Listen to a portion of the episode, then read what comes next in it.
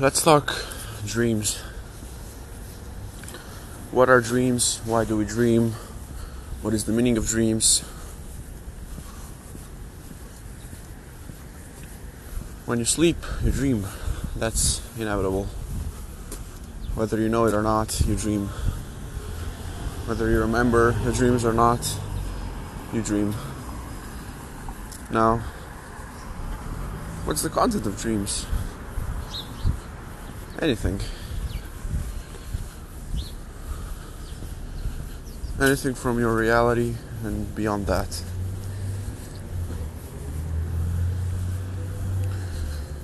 And a good question is what the meaning of dreams is, and that's something that you should keep asking yourself each time you have a dream and you remember it. You should try to interpret it. What what could it possibly mean?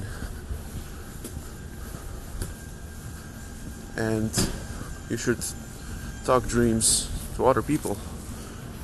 You should ask others what they dream about. Oftentimes you'll realize that dreams of other people are in some way related to you. Because those people are in your life and you are in theirs life. So you'll realize that you're in some way related with your dreams as well. See, in order to understand dreams, you gotta understand uh, subconscious. So, what is the subconscious? Is the part of mind which which uh, you're not aware of and which all the thoughts that are under the surface and that you are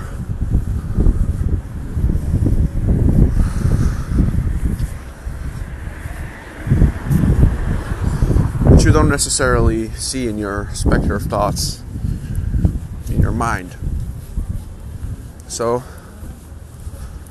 are dreams just a um, representation of your subconscious? Perhaps, perhaps they are. Um,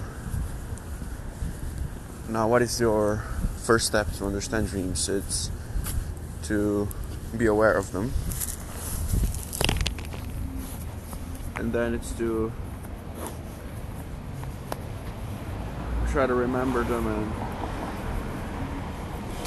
and write them down. And then, as you have a a large enough document um, over over a, a good period of time, then you can start to um, then you can start to ask yourself what um, patterns are reoccurring and you can sort of try to take a stab at at what they potentially mean. And the reason why I want to do this is because um, through dreams you can actually meet your subconscious and see what are the prevalent thoughts.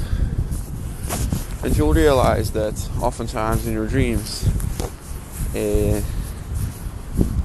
areas of occurrence and and um, topics that occur are actually related to your life, and they are sometimes things that you wish for, things that you daydream about things that you strive towards in your life. You see all these in your dreams, and sometimes you see actually yourself achieving these these things. And so dreams give you kind of like a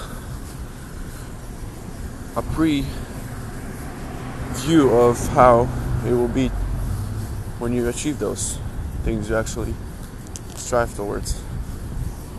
Now, a precursor to having dreams is to sleep. So now the question is should I sleep? Well, this is not really a question because it's inevitable. You will sleep. as much as you try to stay awake, there is a limited amount of time you'll be able to be awake before your physical strength starts to put you in bed. Before your physical fatigue starts to kick in. And so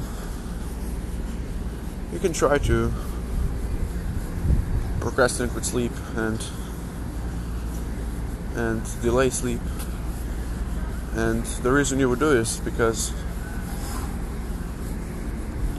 oftentimes if you don't have something that's how that's how you identify it that's how you understand it so in other words losing something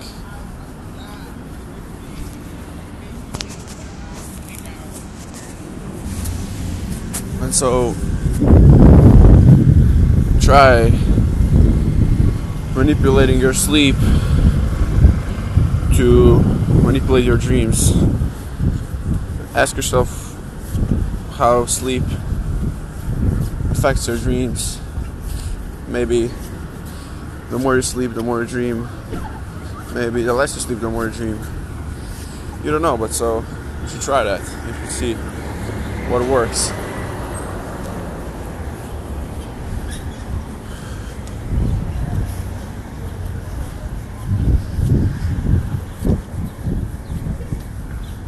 and try different sleeping patterns.